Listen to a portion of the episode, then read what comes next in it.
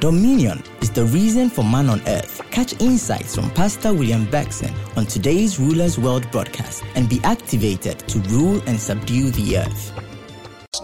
Father, we thank you this morning. Your glory is in us and with us. We're confident this morning that you will speak to us, that you will give us revelation, that you will give us understanding.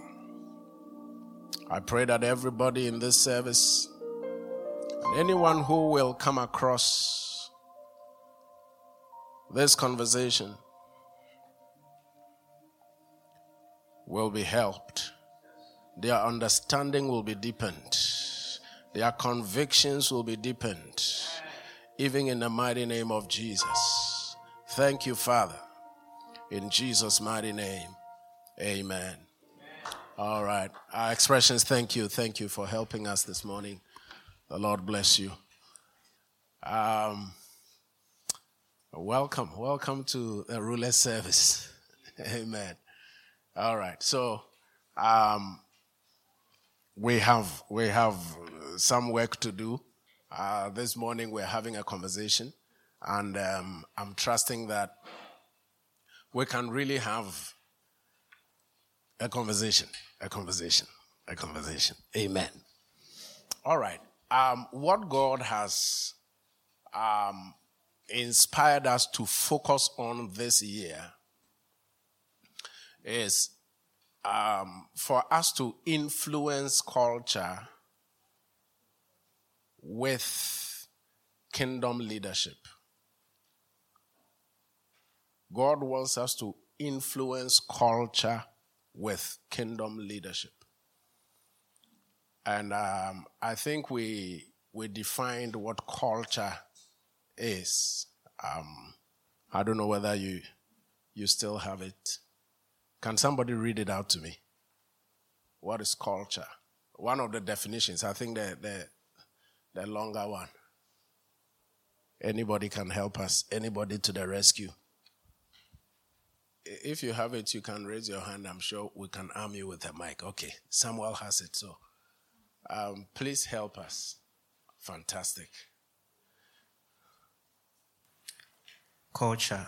The norms, values, beliefs, and practices that shape the behavior or perceptions of individuals who belong to it or interact with it. Okay, so please, let's take it one by one. Culture is the norms, the values, the beliefs, and the practices. So the norms, and we mentioned that a norm is what is normal to you, what is usual for you. What is regular for you? A norm is the minimum standard you hold yourself to. That's your norm. What it means is that ideally you won't go below your norm.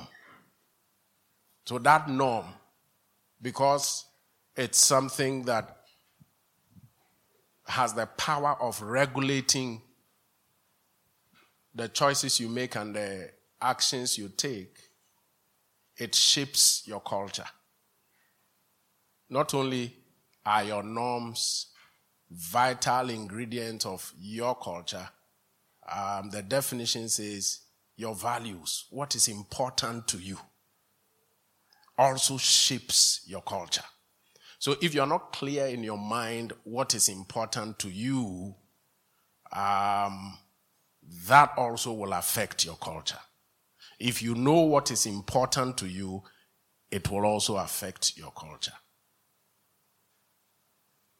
So your norms, your values, what is important to you, what you value. So assuming we don't know what you value, and we have enough time and we observe you, we will be able to trace what you value. Do you see it? If we don't know what is important to you and we observe you over a period of time, we will know what is important to you by the choices you are making, by the decisions you are making, by the way you are spending your life. We will know that, this thing is important to this person. So, if you don't change your culture has changed you. Interestingly, it's only human beings who are able to alter their culture. It's only human beings. A dog is a dog is a dog is a dog is a dog is a dog. A cat is a cat is a cat is a cat is a cat is a cat. An elephant is an elephant is an elephant is an elephant is an elephant. Human beings have the capacity to change their culture. So even though culture is so powerful that it changes you,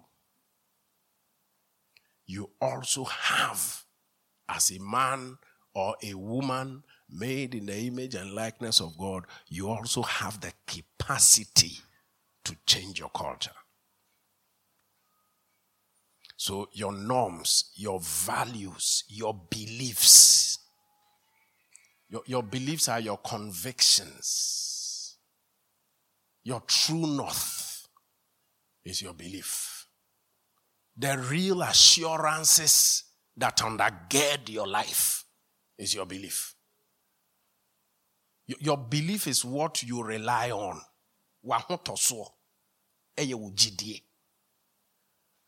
So, even in that too, if we don't know what we believe, and we have the opportunity to observe you under different circumstances, that too, based on the choices and the decisions you are making, we will know what you truly believe.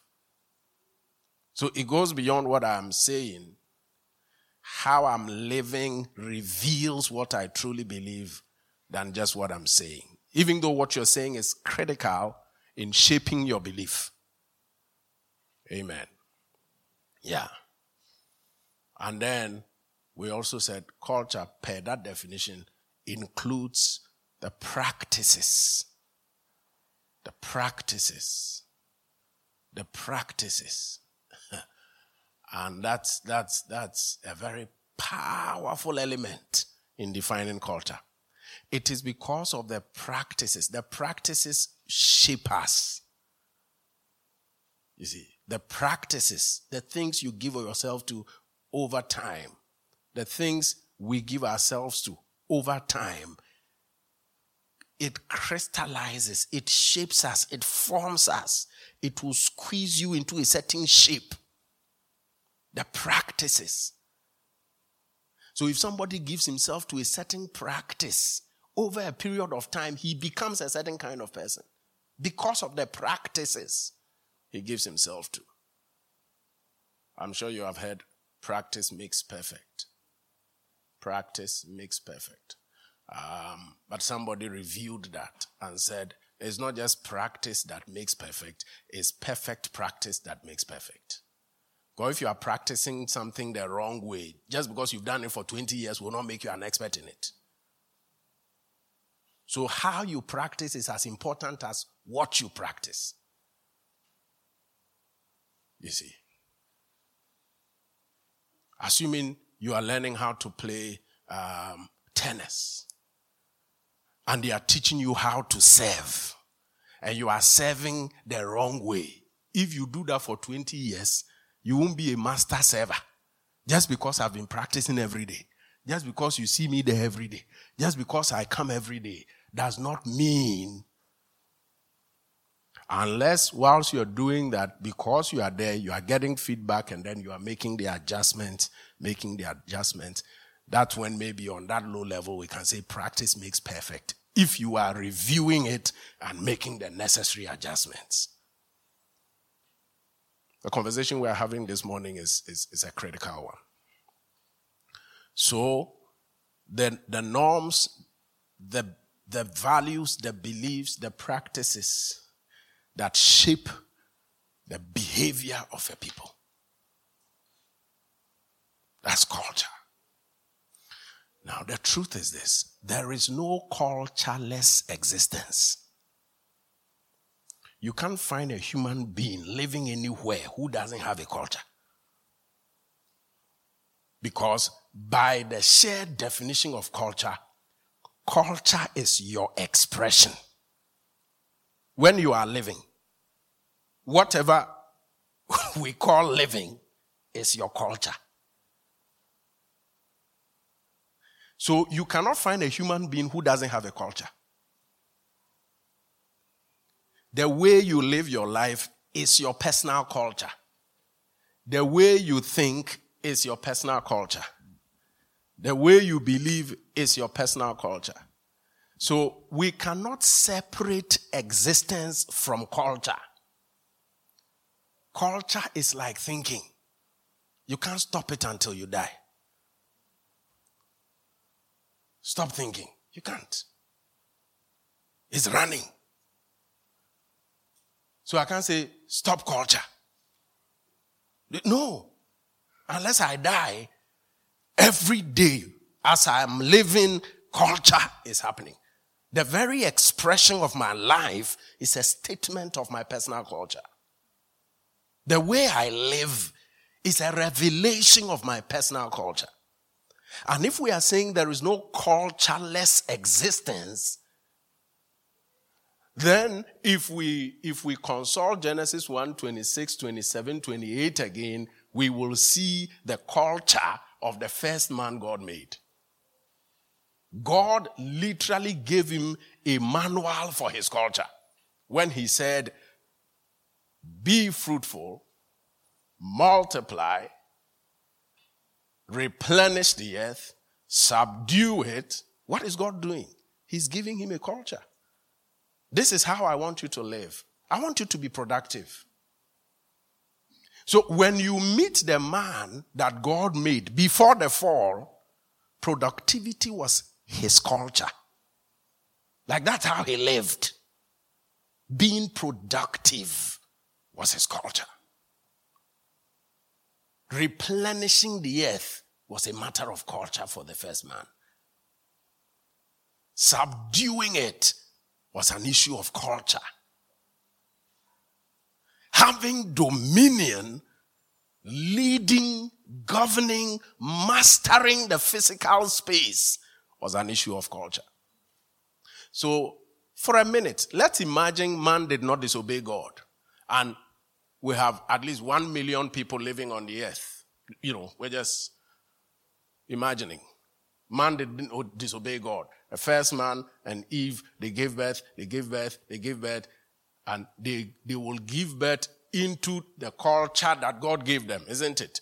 So if there were 1 million people on the earth, those 1 million people will have a culture of productivity as a default. Like this is how God wants us to live on the earth. Be fruitful, be productive as a culture. When it becomes a culture, it is more than a prayer point. You see, if maybe something happens right now and I need to just go and pray and then come and resolve it, that's fine. That's fine. I'm in a process. But you see, when it becomes a culture,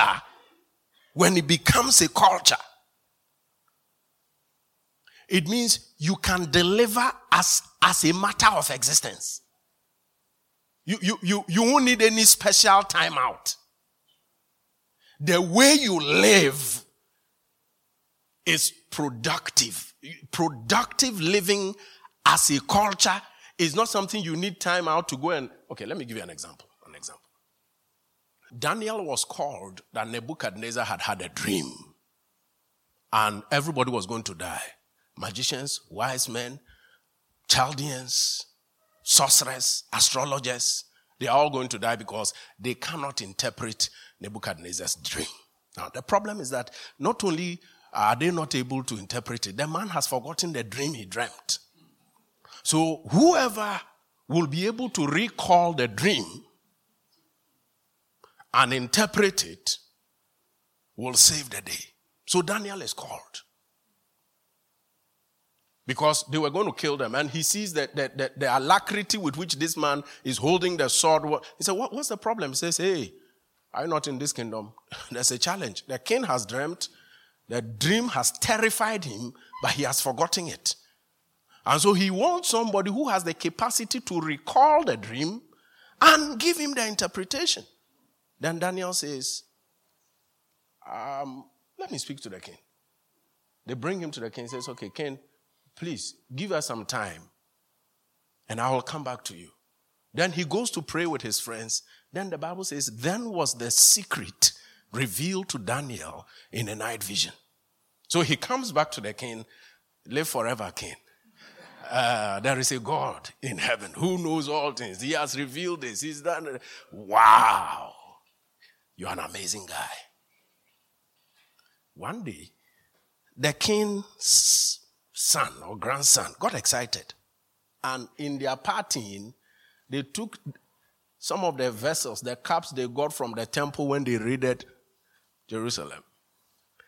And in his excitement, that's why you have to be careful when you are excited. Many times after a big victory, you have to be sober. But what do we do? The culture is that after a victory, it's party that will make you get drunk to stupor. And then you make a silly decision that reverses everything you celebrated. The king is drinking from the cup, and a hand appears and writes on the wall.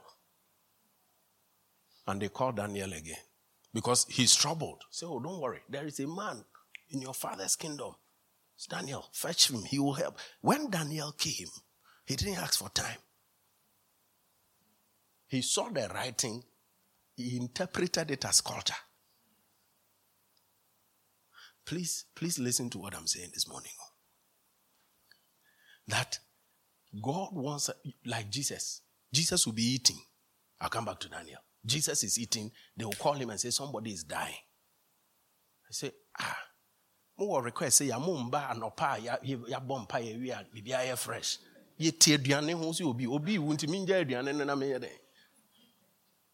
But no, Jesus practiced the presence as a culture so that no matter where he is, no matter what the focus is at that time, Jesus is able to deliver solution, deliver answer on a level that astounded everybody in society. And that's where we are going, actually. That God wants you to be a power alternative. God wants you to be a wisdom alternative. God wants you to... Oh, my God. That's how we can influence culture. You must be an alternative. Hallelujah. So Daniel just interprets the writing on the wall without asking for time out. Because in the description of Daniel's capacity,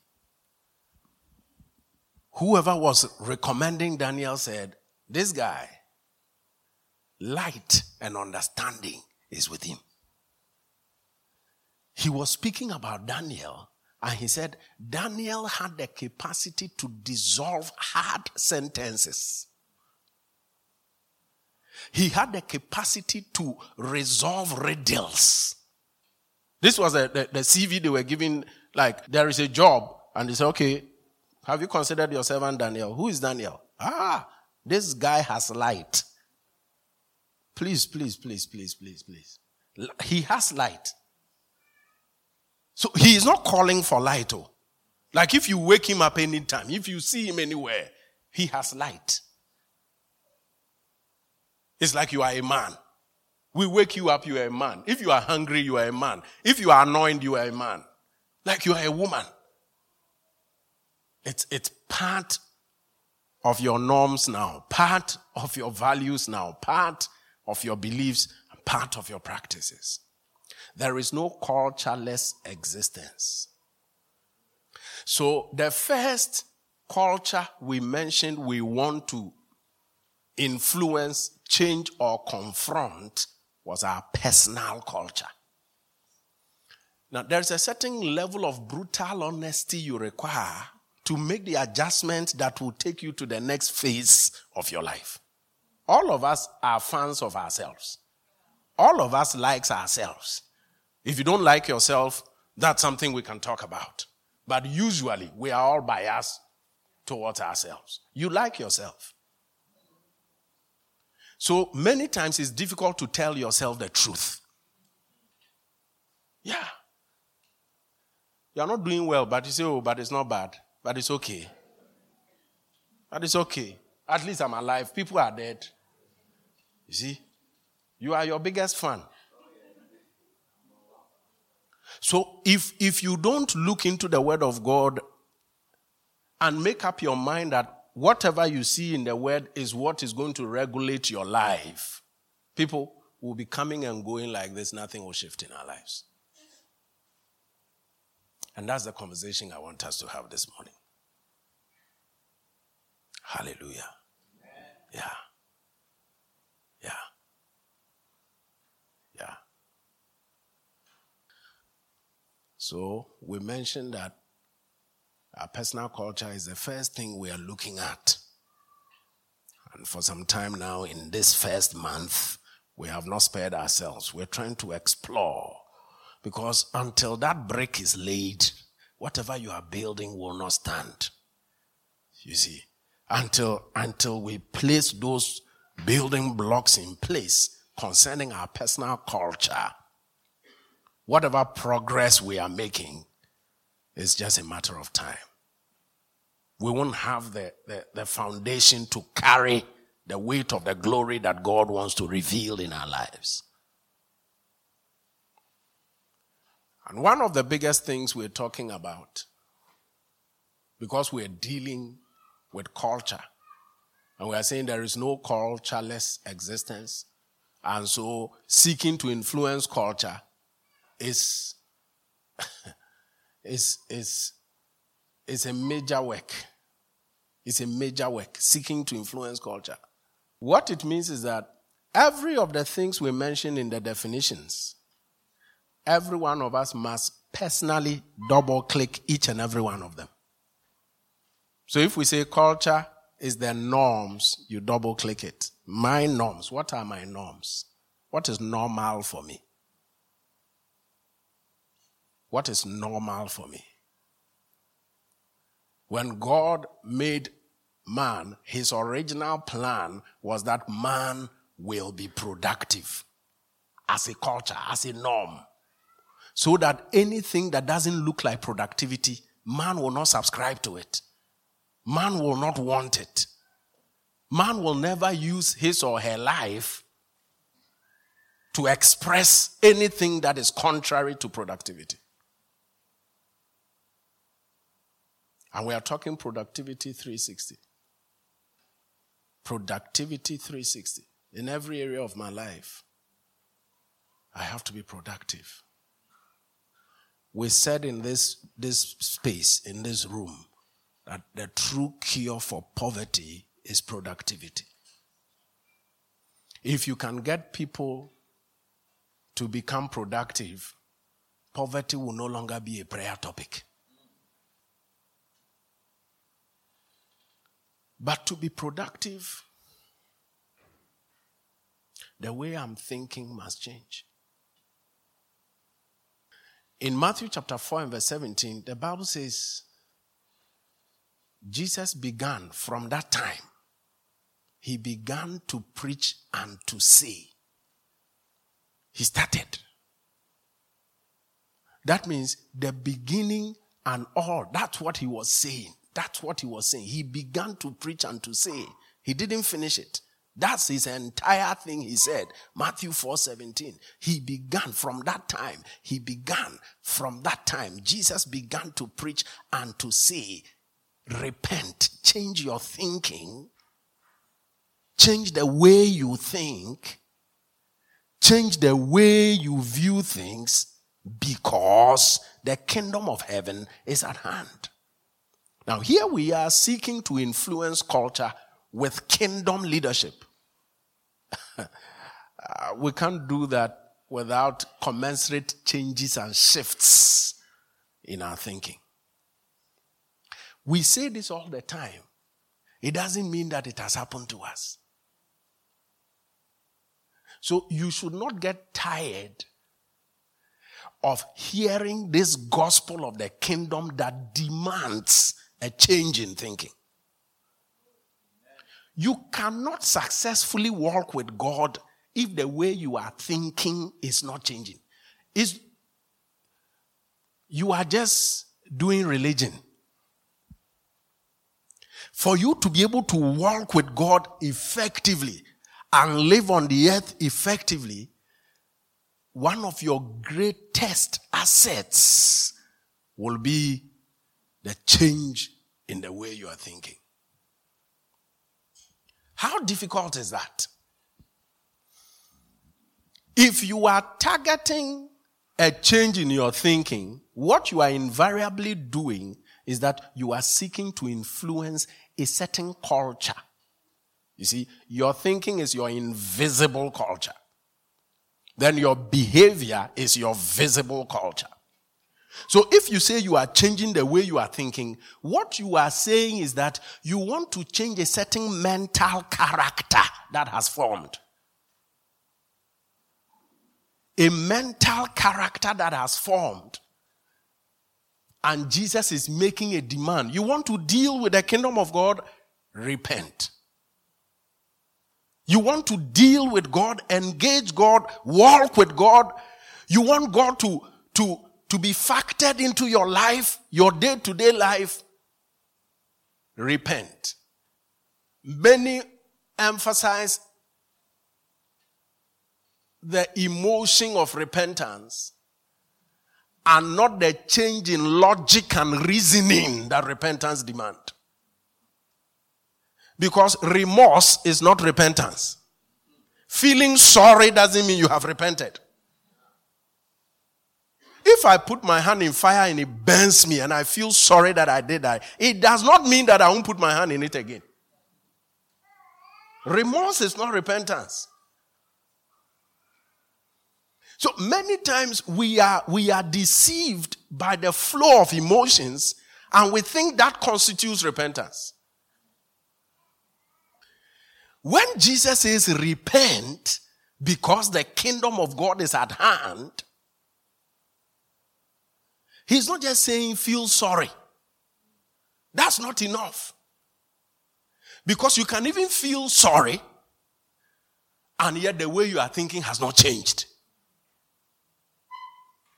What we are after is a change in the way you think that has its consequent effect on the choices you make on a daily basis, the decisions you are making on a daily basis, and it is that we can see and say, okay, this man is shaping, influencing his personal culture.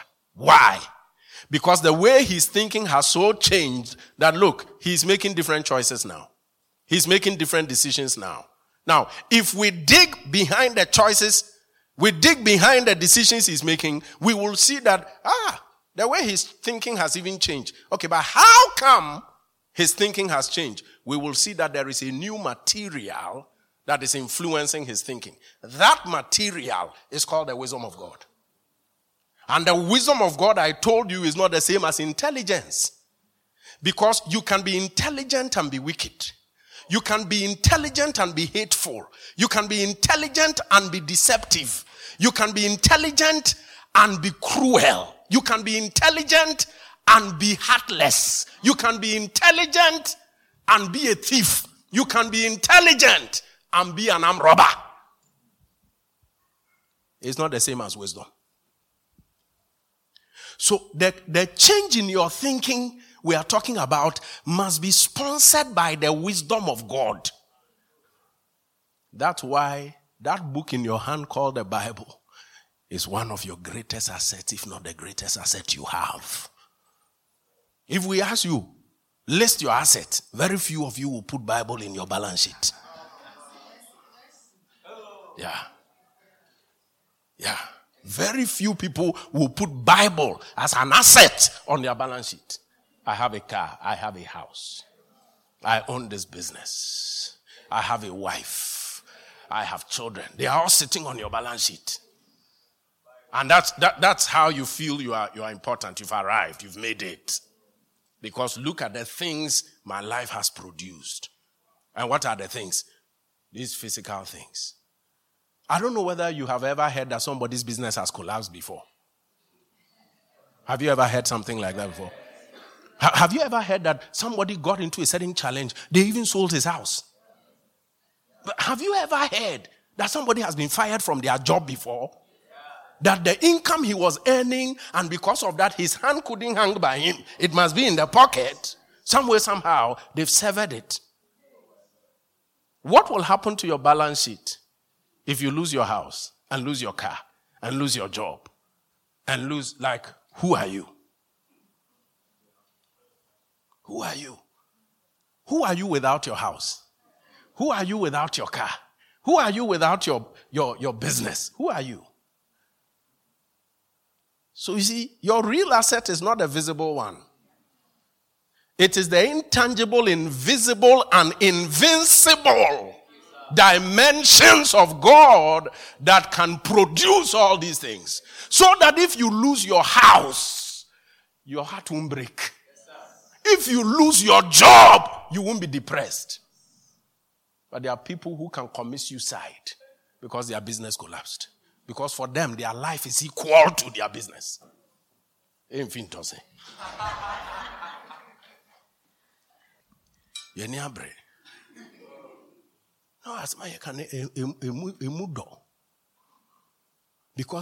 the way you are thinking now, you can't.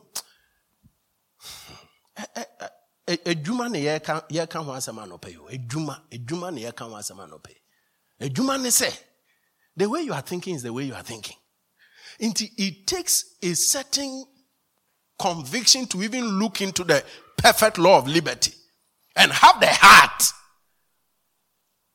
to accept what you see of you and say, this is who I am. Not this. This is who I am. Because it's your own thinking. You are in it. You are a player. So how can you be the coach seeing how you are playing? You are a player. You are involved. You've already fallen in love with many parts of your life. And God is seeking to change it.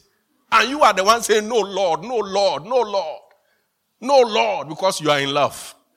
You are in love with your current job, so God, God, no. This one, you can't do this. No. You are in love with the way you talk. You are in love with the way you think. Your emotions are involved. And that thing you like is like your Isaac, and God says, go and sacrifice him. I don't want the way you are thinking. It's too small. But no, Lord, I'm okay. Like, what's your problem? I'm okay with it. Now listen to this. Jesus says something that should be the bedrock of our lives, but we are not paying attention to it. This is what Jesus said. Jesus said, a man's life does not consist in the abundance of things he possesses. Oh, hallelujah. How much do you need for your needs to be met?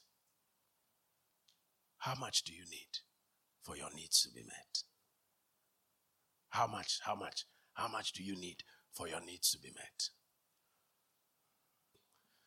You see, when Paul said, I have learned to be abased and to abound, it was a revelation of a power beyond being a victim of things. Learning to abase and to abound. Learning it. Meaning, his life is not dependent on little or plenty. His life doesn't depend on that. Why? He has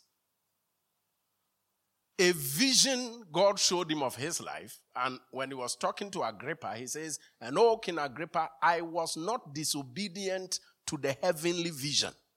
That means The entire life of Paul after his encounter with Jesus was engineered in a way to fulfill that vision. So much so that every other thing took second place in the life of Paul. So whether it's plenty or insufficiency, as far as Paul is concerned, I'm never going to be disobedient to the heavenly vision. The courage and the boldness that one must deploy to be able to make similar statements. It's easy when you are reading it and you are confessing it. It's easy. But when it is an experience and you are reassuring yourself that, hey, Beckson, your life does not consist in the abundance of things you possess, you are not going to make the lack of it stop you from being who God wants you to be. You are not going to stop at anything until what God wants out of your life is what your life has produced. Many of us are distracted by our success. So you won't finish the race. Not because you are not on the right path. You are satisfied. You're on the right path, but you won't get to the end because you are okay. That's why we are saying that norm must change. You see, that norm must change. Because in God has a big idea for your life. Please say that. See, God has a big idea for my life. Yeah.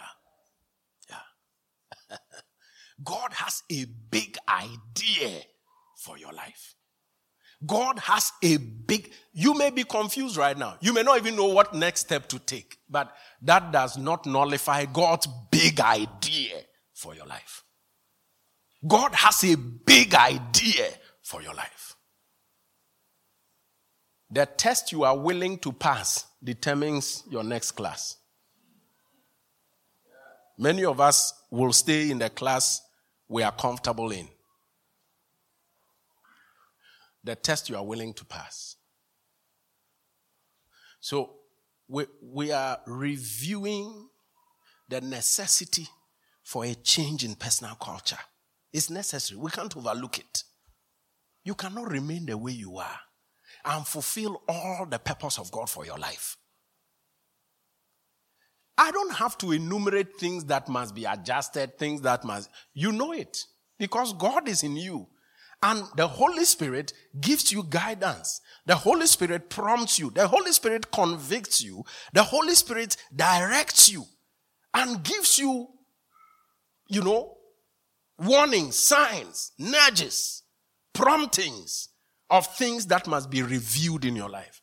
If it was not consequential, if it was not necessary, the Holy Ghost is not petty. If wearing this blue shirt has nothing to do with my destiny, he won't insist that I don't wear it. Holy Spirit is not petty. Anything he's drawing your attention to is obstructing something that concerns God's counsel for your life. The Holy Spirit is not petty. It's not as if he doesn't want you to enjoy life. No. He has given us all things to richly what? Enjoy. Richly enjoy. But that should not be our vision and our focus. As for me, I'm on this life to enjoy. I'm here to enjoy life. No, enjoyment can be a means. This is not why you are alive. There is a purpose your life must fulfill. There is a vision your life must fulfill. And I'm saying that the way you are now, the way you are thinking now, the choices you are making now must be upgraded if you will be able to enter the different chapters of God for your life, because he has a big idea for you. Where you want to end is not where God has ordained for you to end. He has a big idea for you. Huge idea. And maybe for some of us to be able to function and operate in that God has intended for us, we must take on some new skills. It's part of the changing of your personal culture. I heard a man of God say, if God delivered Goliath from the hand of David using a catapult, don't make a doctrine out of that. All I need is a catapult. God is God enough once I have a catapult in my hand. He says, check his next fight, whether he was using catapult. So maybe the skill that has brought you to where you are can't take you to where God is taking you to. Don't fall in love with where you are now. Don't fall in love. Don't fall in love with where you are. You are okay now. It's okay. Now it's okay. Why? Are we here to kill ourselves? I don't want to kill myself. I don't want to kill myself. If you don't kill yourself to change, something will kill you. Oh, something will kill you. Yeah. Now, this is, it's not a laughing matter, but that, honestly, I'm not able, I've still not said what I want to say to you. It's like I'm beating around the bush because,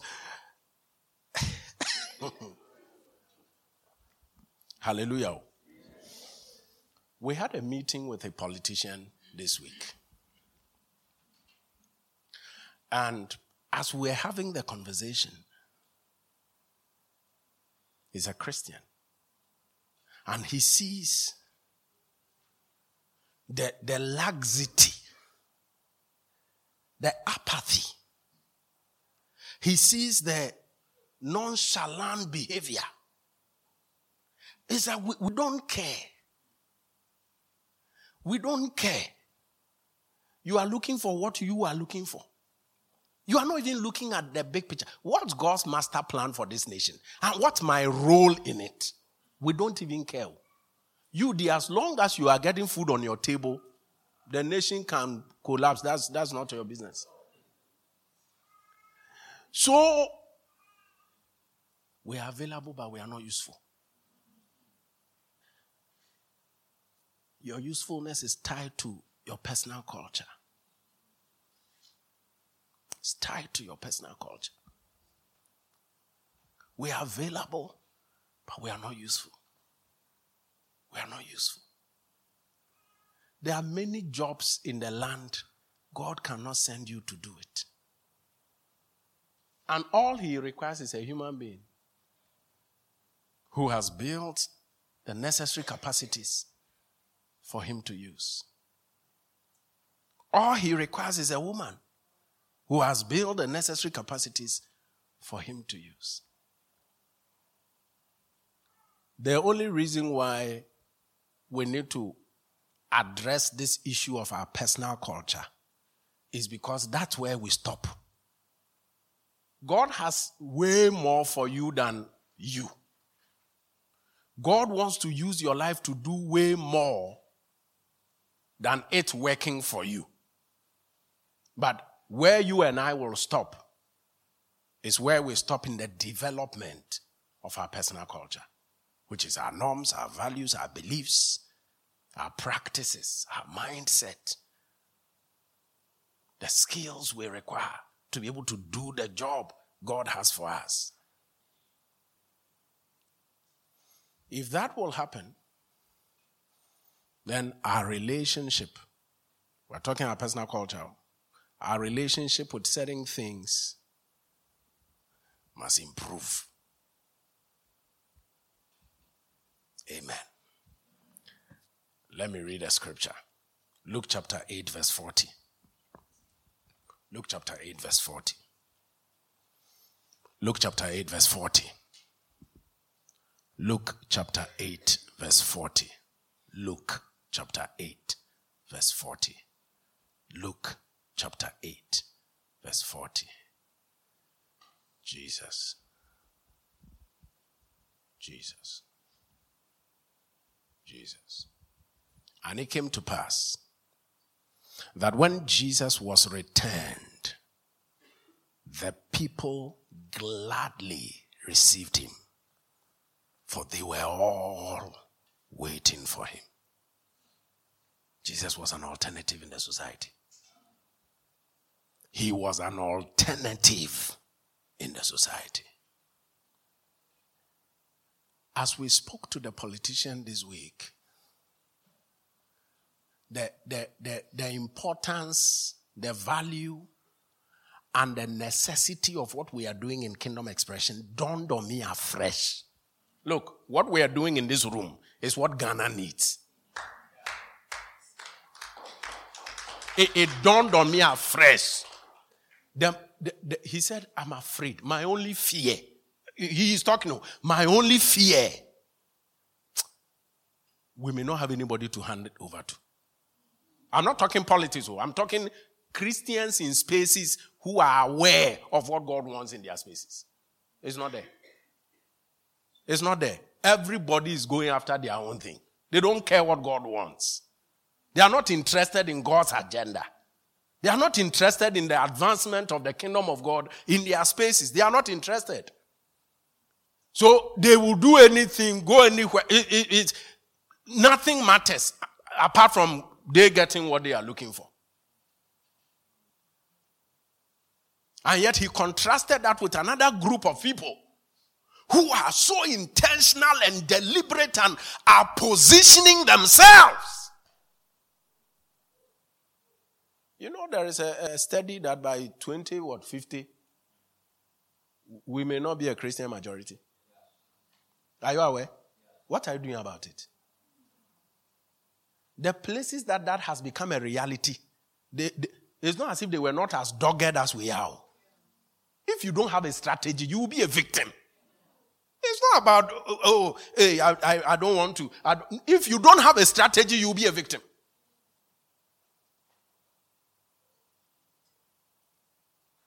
You remember the thing we watched? The Social Dilemma? It says if you cannot see the product, you are the product. If you are engaged in any and you can't see the product, what is being sold here? Everything is free. Everything, you are the product. Free browsing, you are the product. You are the person they are selling. Your attention is what they are selling. Do you understand that? That means because the owners of the platform can guarantee businesses, corporations, and companies that we have her attention. We have her attention and we want to sell her attention to you. Pay me these dollars per click and I will give you her attention. You are the product they are selling. Your attention is a product. It comes across as free to you. It's not free. You are on the trading floor. They've sold your attention. Can you imagine? Jesus returned, and the people gladly received him, for they were all waiting for him. Why? He was the alternative, the wisdom alternative, the love alternative, the power alternative, the understanding alternative, the knowledge alternative. Jesus was the alternative. And so, don't you think he can shape and influence these people who are waiting for him? Yes. Yes. Please listen to this. Please listen to this. One influencer is worth more than 100 messages. So what do you think God wants out of your life? God wants to make you a token of influence so that men and women will be able to find him as they experience you, as they engage you, as they interact with you. Please, we are ending on this. We are ending on this. Becoming a personality of influence and leveraging it for kingdom advance is how you meet the needs of God. Becoming a personality of influence and leveraging it for kingdom advance. That because you are a personality of influence, many lives, many people, many places, communities, cities are opening up for God to rule in their lives. When that happens, that is when you have started meeting the needs of God. I hope you know God has needs. Man is the need of God. Yes, we are his image and likeness, but he has a job to do, and he needed image and likeness to do it. He has expanded his kingdom territory, and he wanted human beings to manage it for him. So man is a need for God when God wants to do something on the earth. Are you meeting the need of God in your office? Are you meeting the need of God in your home? Are you meeting the... It is impossible if you don't work on your personal culture. It's impossible. It's impossible. The changes that has to happen, they must happen. The adjustments that must happen. Else, you will not be an alternative in the space in which you find yourself. And if you are not an alternative, you are part of the masses. You are part of the average. So what can I improve as it relates to my commitment? My commitment to what I'm clear about. How do I improve my commitment to what I am clear about? Pastor, what about if I'm not clear about anything? Let's sort out that clarity. Sort it out. Where are you heading? Where are you heading? What do you want? Where are you going? Who are you? You see, we have given you the broad strokes. We've helped you to see that God's purpose for every human being is the same. Dominion over the earth. That one, you have it as a bonus. You understand that. What you must find out is, what specific vehicle, what specific assignment, what specific means is God using when it comes to my life to achieve that dominion? That's what you need clarity over. And once you have clarity on that, you must now commit to it. Commit to it. Commit to it. Everybody was waiting for him. The people were waiting for him. Because he was an alternative. You and I must become the best at what we do. Else we will not be the alternative. And when we say this, don't listen to it. Become the best at what you do. Let everything you are doing be like an art. Let's incorporate excellence into our culture. Let's raise our norm. Let's raise it. Let's deepen our values so that when they pick an intelligent person and they pick you who is a wise man and a wise woman, the difference should be so clear. It's not as if you don't have intelligence. Your intelligence is governed by wisdom. His intelligence can be governed by greed, for example. And he will be greedily very intelligent. The greed becomes the fuel for all the devices. He can scheme and come up with things, brilliant ideas. You remember Ezekiel? The people who think up programs for wickedness. Brilliant ideas to do evil. They can come up with it. They have that intelligence.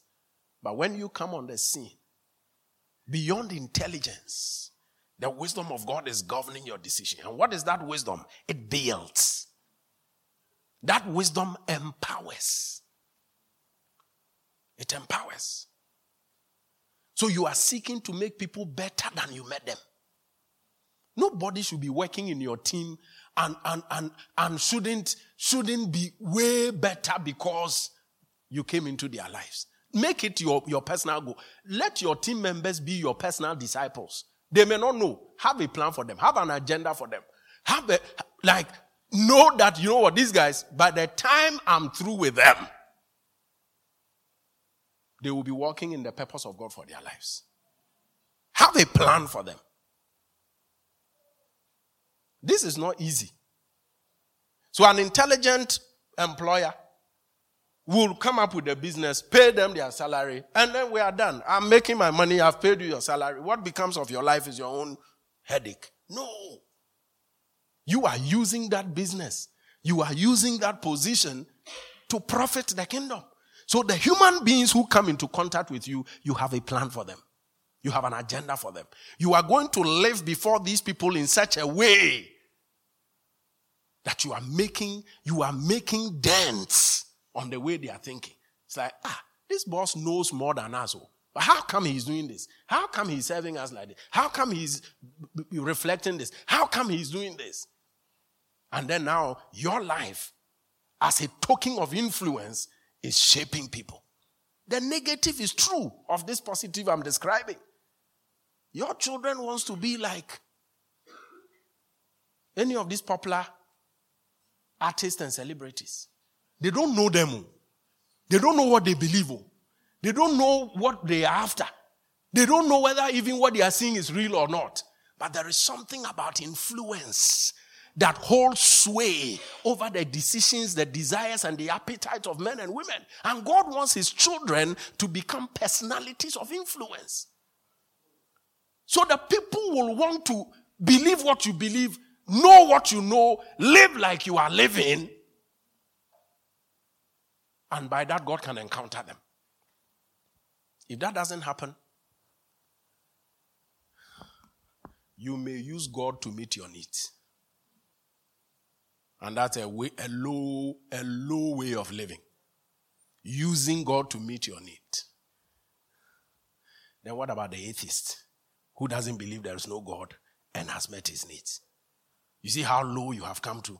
If you come to the point where you are using God to meet your needs. The only reason why you are in this is because you are looking for something and God is the channel that can help you get that. My question to you this morning is, what about those who don't believe there is God? How do they meet their needs? Don't they have cars? Don't they have houses? Don't they have wives? Don't they have children? Those who don't believe there is God, don't they have the things you are trying to use God to get? So why are we living? Like, what is all this about? There is a higher purpose. There is a higher calling. There is a bigger idea God has about your life. There is something God wants your life to produce that people who come into contact with you, there is no way they will say there is no God. People, this is impossible if I continue to think the way I'm thinking. If I continue believing the way I'm believing. If I continue valuing on the level I'm still valuing them. I've got to go deeper. I've got to allow my values to really have the full sway. If love is a value, it's got to come forth more powerfully. If patience is a value, it's got to come forth more powerfully. If long-suffering is a value, if meekness is a value, if joy is a value, it must come forth more powerfully. I can't pretend to hold them as values and not allow them to shape my life. If faith is a value, if peace is a value, then I'm not going to be a workshop for worry. No, I allow peace to come out of my life. I allow it. Hallelujah. I'm not saying that everybody you are working with is an angel. Hallelujah. Someone said, many of the people in your life, they are sandpaper for your soul to rub you until all the rough edges comes off. So God has intentionally allowed some sandpaper for your soul in your life. They are the things you want to get rid of. For some of us, if we were Jesus and we knew Judas was in our team, we'll fire him long time. You won't allow him to do his sandpaper work so that all your rough edges can be smoothed out. Very few people will do this. Once you rub me off in the wrong way, you are out of my life. So our lives don't have any shape. Because you've avoided all the difficult patches. You've avoided anything that smells like, looks like, tastes like affliction. You've avoided all of them. Anything that looks like it's squeezing you, no, you don't want it. So your life has no shape.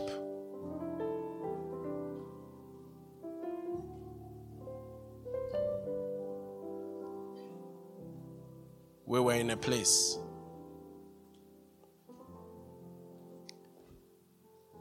We went to visit some people. And we're praying on the table in a restaurant.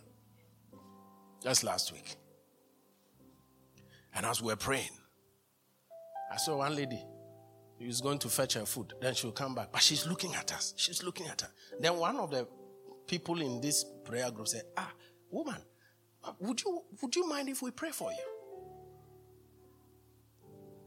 She says, no, not at all. So she came to sit by me. And we're praying for her. Praying. And then God opened my eye. We first asked her, what's the challenge? Say her daughter. Daughter or child? Child. I'm not too sure, male or female. So my child, it's like it's a problem. I'm sure she's getting into teenage years or whatever. So the challenge of managing, And once we're praying, God opened my hand. I saw that, she's trying to change her child. But God wants her to change rather.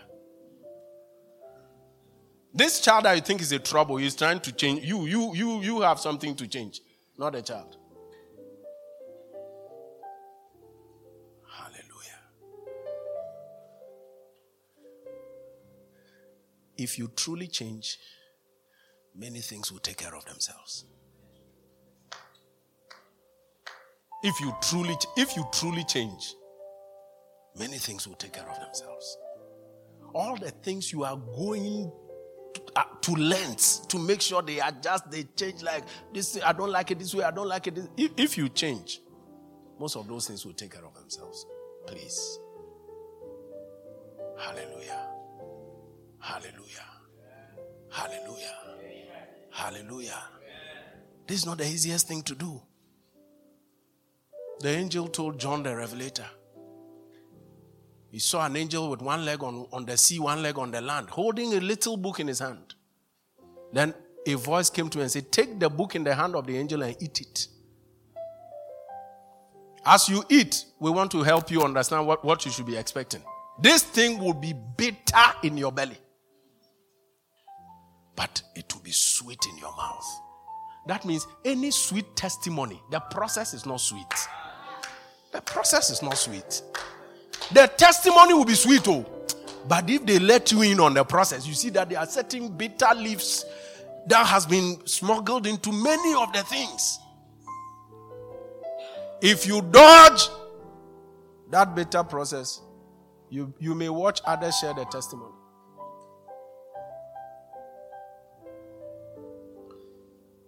So we are closing the service. I may not see you again until next week. What will be my influence in your life? If this 2 hours thing you've met me, from now till next week Sunday is how many hours? You can't just go and wash this thing off by how you live next week. This whole new week. This thing you have heard today can be nonsense. Just because you are spending more time on things that are not reinforcing this thing that you have heard. Whenever you read the Bible, you are looking for ways to live more effectively on the earth. Don't read the Bible to answer questions, to win arguments. No. Whenever you study the Bible, you are looking for the wisdom of God to help you live more effectively on the earth. That's what you're looking for. And it's in there. When you find it, make a commitment to live by it. No matter the cost. Make a commitment to live by it. If you do that, you will see that the Bible becomes a practical book. God becomes very practical in your life. It's not just a being you pray to, but he's involved in the daily choices you are making. God is with you in all the things you're doing. Everything you're doing is there. And his strength is there. His wisdom is there. His understanding is there. If you don't do that, then even though you've heard something that has warmed your heart, Monday, Tuesday, Wednesday, Thursday, Friday, Saturday.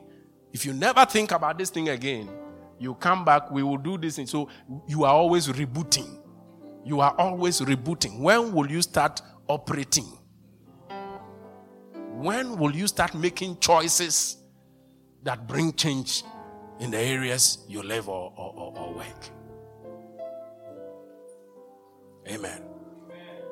Until every Sunday, no, must be building on the previous. It's not like yesi obekoa kububu no. Go akoti other things. Niema huhunhu bi, niema huhunhu bi. Ebi kura wakoji bi, wakoji akwanchire bi kura ode supporting niema. Until ya si say no ukodiri egu. Until Sunday usan ba yesi fufro. Sa ya baba akokra ni ehun ade a wa bra boy produce. That shouldn't be the story. That shouldn't be the story. Please. That shouldn't be the story. So, if we don't see you again till Sunday, let's see you in the prayer meetings. We pray at 6 a.m. How you are watering that thing. We pray at 9 a.m. just for 15 minutes. We pray at 12 for 15 minutes. We pray at 6 for 15 minutes. Guaranteed 1 hour of prayer. So you could not tarry with me for 1 hour. Watch and pray so you do not enter into temptation. That's the temptations that must be avoided. It's not everything you must suffer. There's already a suffering that has been zoned to you. If you add more sufferings, you may not survive. And it is a certain level of prayer that can exclude you from the sufferings that has nothing to do with your destiny. If you don't know it, you will suffer things you shouldn't suffer and suffer what you should suffer. And you won't have enough strength. God's strength is for what you are supposed to suffer. If you waste it on things you shouldn't suffer, you won't have the strength when the suffering that you must suffer comes. Please. Please. Please. Please. Thursdays, CIC. Be there.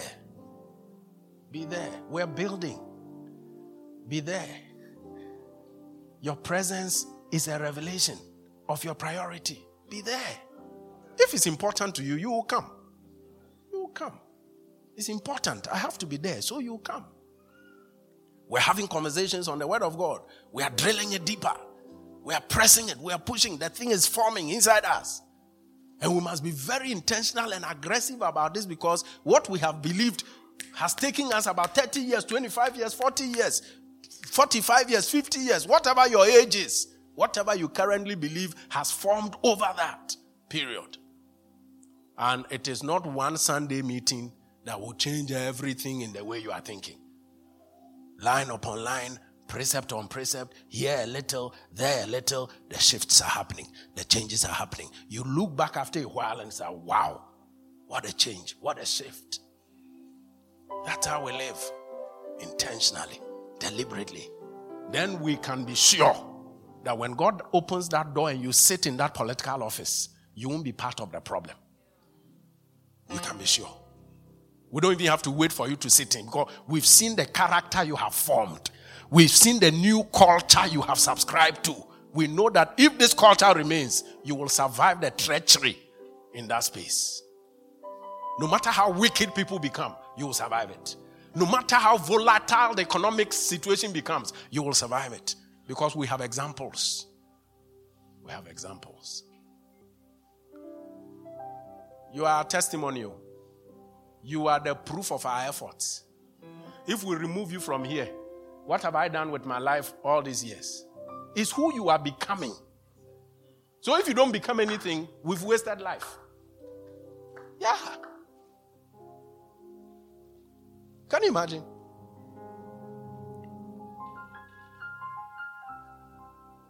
Hallelujah. I left here 7:10 this morning. 7:10. The last message I sent was 4:10. Now maybe you listen to this and no, I'm not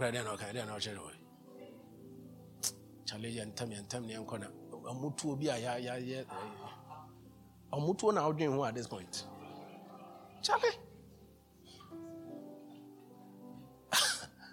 Yeah, Charles, the earth is being shed. You are thinking about Mutuo.